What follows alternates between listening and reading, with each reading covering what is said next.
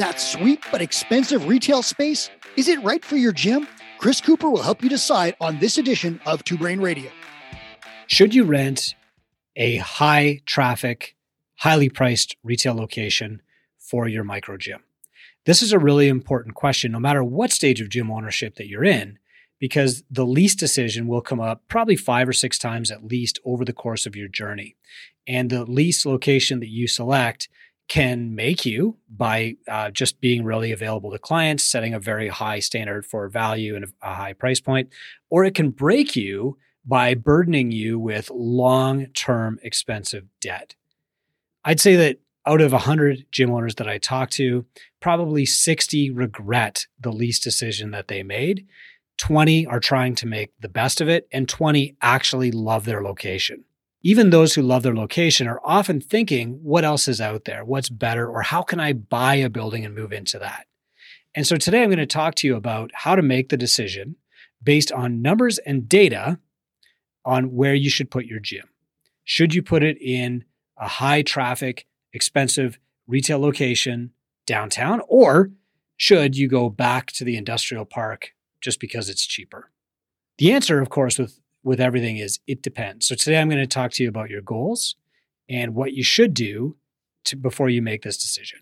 So first off, if you're choosing a high traffic retail expensive location, you need to understand that your business model will be different from the person who is putting a micro gym in their garage or in a kind of out of the way place or like an industrial park where people have to travel. Okay your business model is going to be higher value, and higher value is synonymous with higher price. What you're really selling here is convenience. There's a reason that you pay twice as much to buy milk from a convenience store as you would from the grocery store. The reasons are it's close, like it's nearby, right? You can go to the convenience store in 30 seconds. It's open at 1 a.m. when you need milk for your baby's bottle or whatever. And you're not going to be able to buy everything at that store, right? You're you're not you're going to sacrifice breadth for just the very few things that you actually need. And that's why you pay more at a convenience store. Convenience is worth something. If you're selling to busy professionals, what they're really buying is speed. They don't have time to waste. They're not going to drive 20 minutes to cross town to come to your gym, especially on their lunch hour. So if your primary audience is busy working higher income professionals, then yeah, you should put your gym near where they work so that they can attend on their lunch hour and get back to work. You should also be using up some of your floor space for things like showers, maybe even a lunch counter, because what you're selling these people is a convenient and fast way to fit fitness into their daily plan. The mistake that you would make is to rent a highly visible downtown location, retail location, that's very expensive and charge the exact same rate, sell only the exact same group classes, and provide the same level of service that somebody else is paying far less in rent to deliver. You cannot win the high rent retail location game on volume because adding more space exponentially increases your expenses. If you want to go with a high volume model, then yeah, you should rent a garage somewhere to get as much space as you possibly can so you can put 30 people in a class. But if you're looking for uh, a higher value audience, then you have to provide a higher value service using less space but more amenities. Okay. The next thing that you want to do is you want to ask yourself, when do I need to be open? Or eh, before we even get to how much space you need, let's think about when you're going to be delivering your service.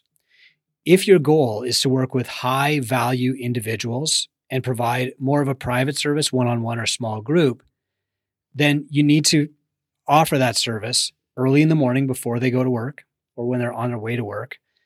At lunchtime, super important, and immediately after work. You probably don't need an 8 p.m. class if your gym is downtown or close to a mall or, or deals with a lot of corporate. Here's how you tell you look at the potential location for the gym. Okay. And you, before you sign a lease or even maybe take a tour, you want to look at traffic patterns. So you take a lawn chair, you sit on a bench, and you show up at 6 a.m. Who is walking past your gym? Okay. Or, or who is like driving past your gym.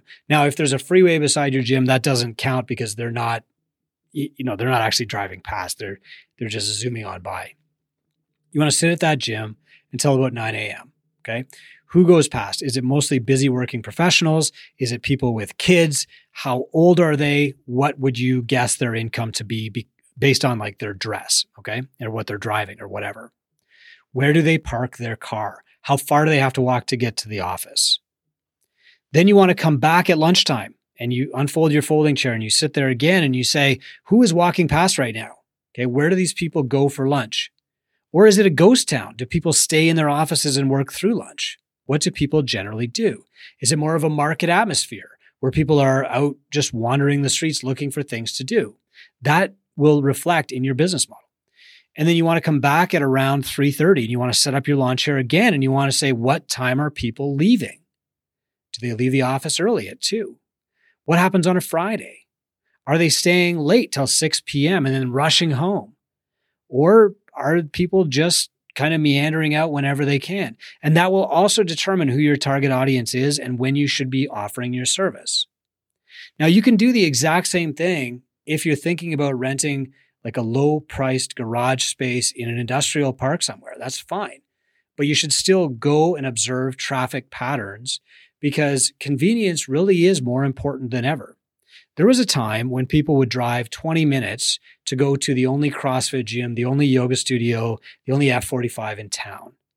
That time is mostly gone now. There are so many options available. What doesn't even matter what your brand is that people will not travel more than about 11 minutes to get to your gym, especially on their lunch break. So you need to identify what your traffic patterns are. The next thing you need to look at is what you're going to be paying per square foot. So if you're looking at like, uh, you know, $18 per square foot per month, like a retail type rate or above, then you probably want the smallest possible footprint that you can get away with.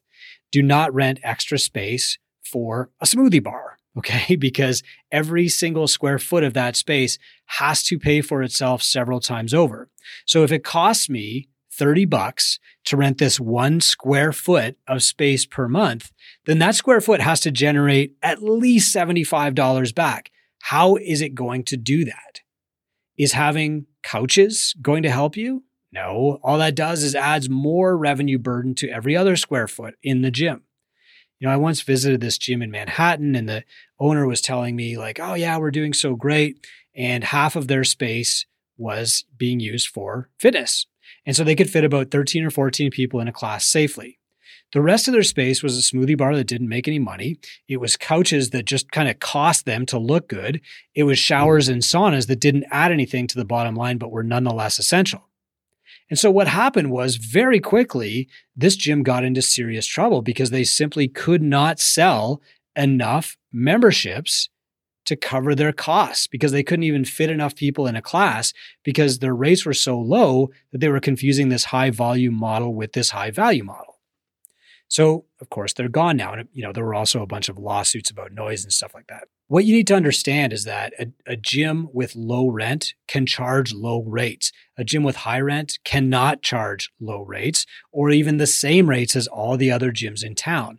If I'm in a small town, 60,000 people, and there are three gyms that look exactly the same, let's say that they're all like CrossFit gyms, and one gym is downtown and two are in the outskirts, the gym that's downtown is going to struggle because they are going to be paying way more in expenses. They're probably not going to have as much space, which means the high volume model is not going to work for them.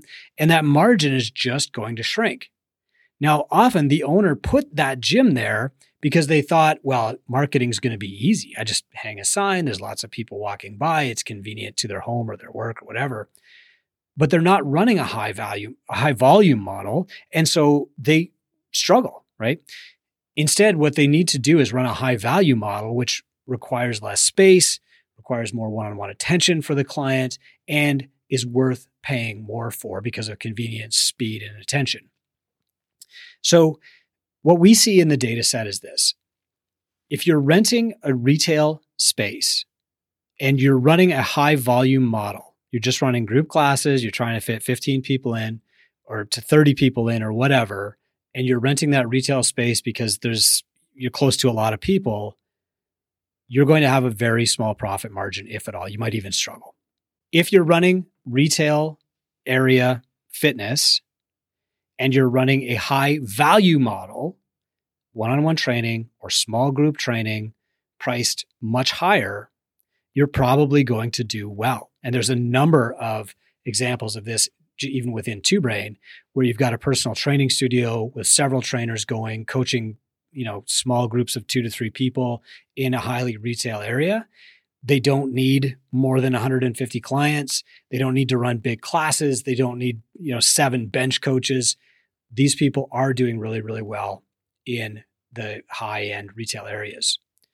If your goal is to run big classes of 30 people and have 300 clients, your best margin is actually in a lower rent area. That's going to make marketing harder, of course. Everything about the high volume model is tougher because you've got more churn, you've got more bench coaches who are always going in and out. You've got to constantly be marketing to get more and more clients. And because you can't really afford high end rent, um, you know, you've got to be kind of out of the way. So you're not as convenient either. If it sounds like I'm advocating more for a high value model, I usually am anyway. So take that with a grain of salt. The people who are at one end of the spectrum or the other generally do the best. So if you are running a high volume model of classes, but paying cheap rent, you could probably get away with a pretty good profit margin. If you're running a low volume, high value model, but paying more expensive rent, you can probably do well in a higher end retail location.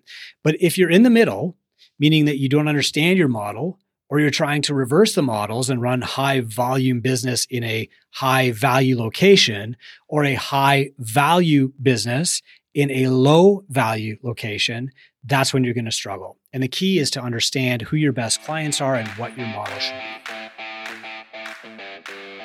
Two Brain Radio airs twice a week and features all the info you need to run a successful fitness business. Subscribe so you don't miss a show. Now, here's Coop one more time. Thanks for listening to Two Brain Radio. If you aren't in the Gym Owners United group on Facebook, this is my personal invitation to join. It's the only public Facebook group that I participate in, and I'm in there all the time with tips, tactics, and free resources. I'd love to network with you and help you grow your business. Join Gym Owners United on Facebook.